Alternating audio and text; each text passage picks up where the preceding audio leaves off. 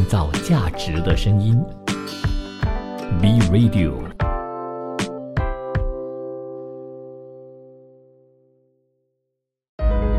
聆听世界的声音，观察全球的变化。世界七十二小时。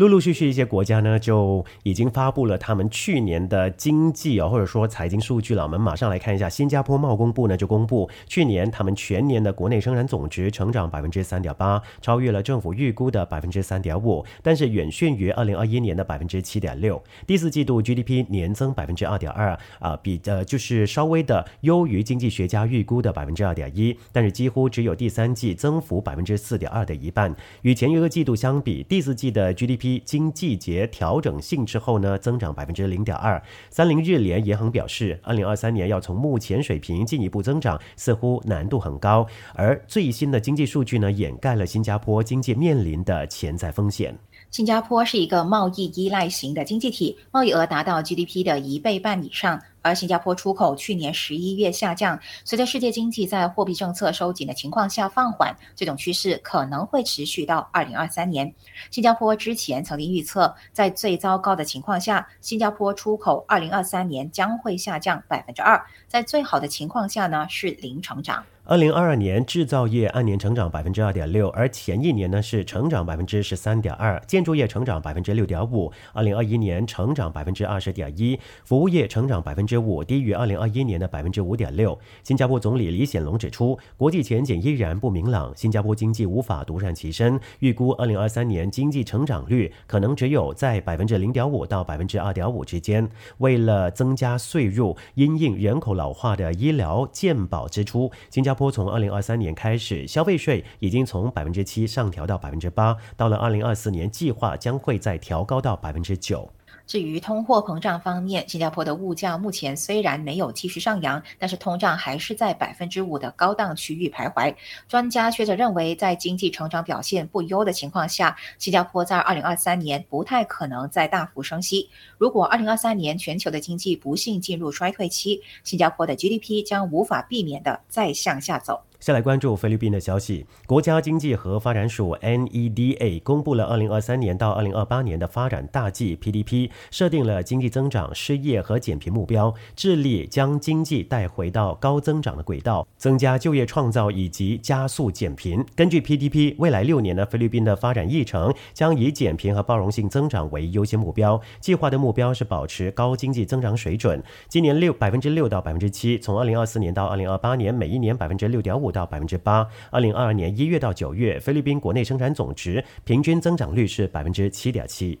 PDP 也将致力于持续取得进展，提高在全球创新指数中的排名，从去年一百三十二个国家中的排名第五十九，提升到今年第五十七，二零二四年第五十四，二零二五年第五十二。二零二六年第四十九，二零二七年第四十六和二零二八年第四十三。同样，到二零二八年，菲律宾将在全球竞争力指数 GCI 中排名前百分之三十三。二零一九年，菲律宾在 GCI 中名列前百分之四十五。有关的计划呢，还致力于创造更多更高品质的就业，设定今年的失业率目标为百分之五点三到百分之六点四，明年是百分之四点四到百分之四点七，二零二五年为百分之四点八到百分之五点一，二零二六。年至二零二八年，每一年呢都是百分之四到百分之五。到二零二八年，私营机构的受薪工人占总就业人数的百分比预计在百分之五十三到百分之五十五。就人均国民总收入而言，PDP 表示目标是到二零二八年是从二零二一年的三千六百四十美元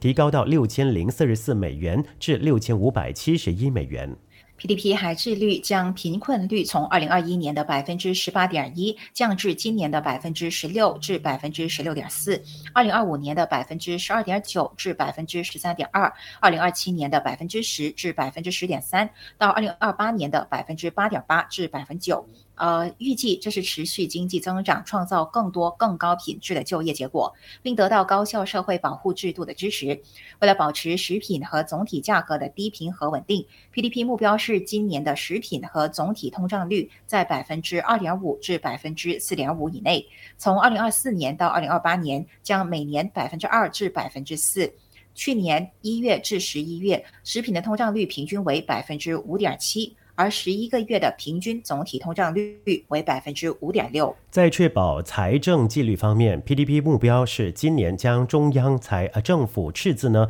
与 GDP 的比率从去年第一至第三季度的百分之六点五降至百分之六点一，二零二四年降至百分之五点一，二零二五年是百分之四点一，二零二六年为百分之三点五，二零二七年为百分之三点二，一直到二零二八年呢降到百分之三。政府未偿债务与 GDP 的比率呢也将会逐步从二零二二年九月的百分之六十三点七降至二零二八年底的百分之四十八到百分之五十三。泰国方面，在财政部长看来，二零二三年兔年的泰国经济在全球经济放缓的情况下，依然将会继续扩张，但是未来依然面临三大挑战。财政部长阿空表示，二零二三年将影响泰国经济的问题是全球经济衰退，这将影响出口业，不过影响也许不太大。因为其他产品依然有机会，特别是食品类。二零二二年第三季度进入第四季度的农作物价格回升，使得农业部门的购买力有所恢复。预计二零二三年将会增长百分之三点八，此前预计啊增长百分之三点二，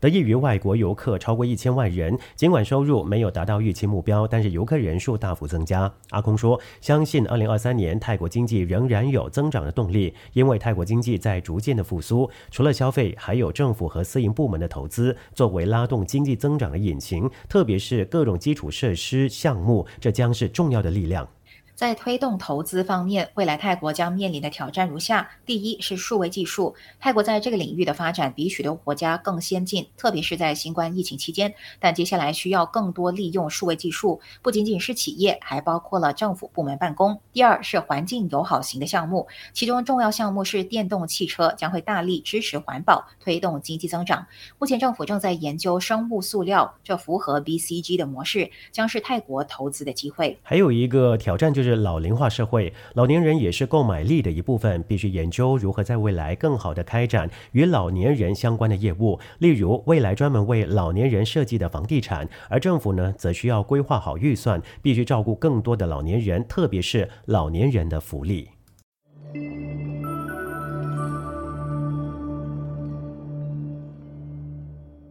创造价值的声音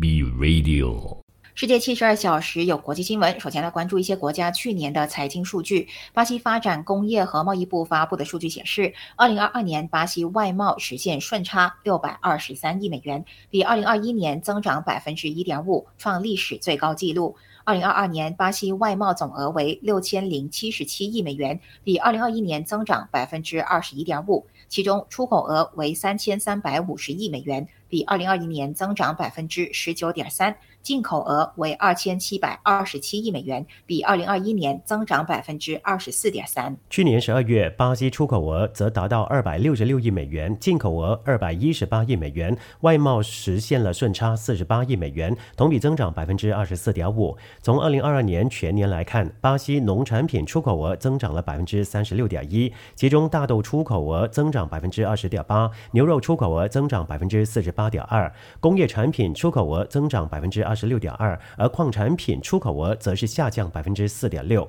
进口产品中，巴西原油和化肥进口额分别增长百分之七十五点三以及百分之六十三点六。数据还显示，二零二二年巴西产品出口目的地主要是中国九百一十三亿美元、欧盟五百一十亿美元、美国三百七十四亿美元和阿根廷一百五十四亿美元。而巴西进口商品的来源地主要是中国六百一十六亿美元、美国五百一十三亿美元、欧盟四百四十三亿美元和阿根廷一百三十一亿美元。得益于大宗商品价格上涨，二零二二年巴西外贸顺差高于预期。根据巴西金融市场最新的预测，该国二零二三年的经济预料将会增长百分之零点八。而外贸顺差将为五百八十亿美元。先来关注德国，去年十二月，德国消费者物价指数 CPI 较前一年同期增加百分之八点六，与去年十一月的百分之十年增幅相比，通膨降温。市场原先预期十二月德国的 CPI 年增百分之九，但实际结果低于预期。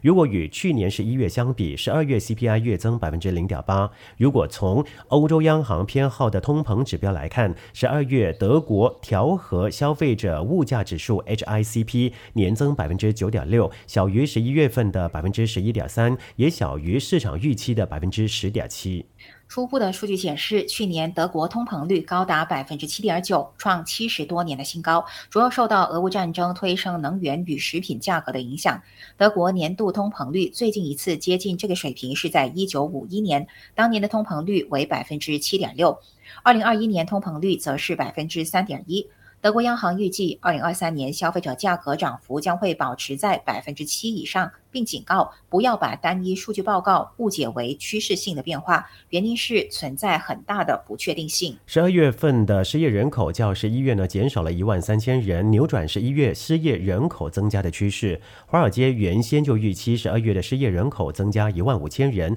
但实际人数呢不增反减。透露出劳工市场啊，在能源价格飙高的情况之下，没有受到太大的冲击。去年十二月，德国失业率维持在百分之五点五，民间企业登记的职缺总数呢，较十一月下滑七千人至七十八万一千人，但依旧是高于历史水平。依然有德国方面的消息，德国从一月一号开始停止通过连接俄罗斯与中东欧的有益输油管道进口俄罗斯原油，这将影响施维特、勃兰登堡州。洛伊纳州和萨克森安哈尔特州主要的炼油厂，这些炼油厂几十年来一直通过加工从有益输油管道进口的俄罗斯原油，向德国东部供应燃料。其中，施维特拥有德国第四大炼油厂，供应柏林百分之九十的燃料。对此，德国经济部一名发言人就说：“他们已经做好准备，保证施维特的炼油厂能够继续以良好的产能利用率水平生产。”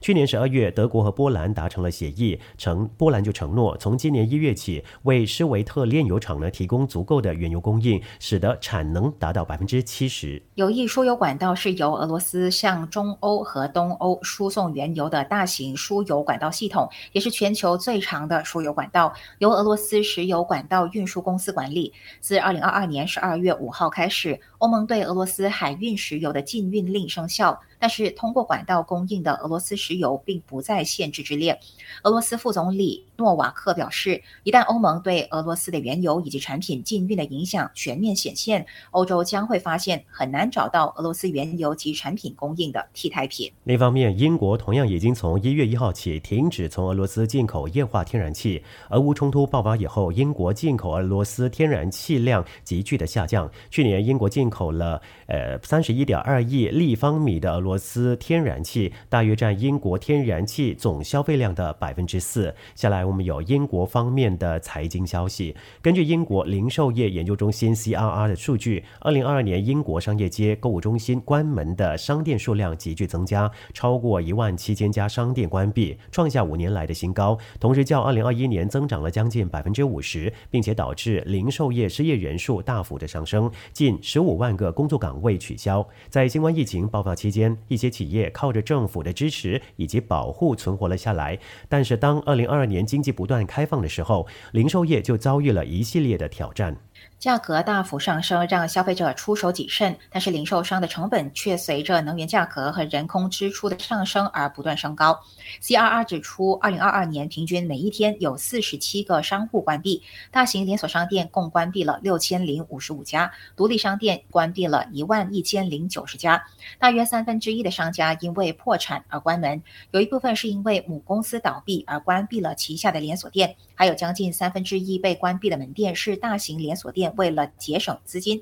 优化业务而造成的。如今，随着零售业不断的降低成本，企业关停门店呢，似乎成为真正的主要原因，而并非破产倒闭。CRR 预计这个趋势将会延续到二零二三年，一些大赢家也可能失败。另外，根据英国零售商协会 BRC 预测，由于消费者试图通过减少购买来应对价格上涨，二零二三年上半年英国零售业将会面临困难的局面，最多增长百分之二点三，而下半年才会迎来销量回升。至于经济学家也估计啊，已经开始下降的英国 GDP 将会在二零二三年继续的下降。根据 Consensus Economics 公司的数据，英国 GDP 将会下降百分之一。与此同时，美国的 GDP 将会增长百分之零点二五。创造价值的声音，B Radio。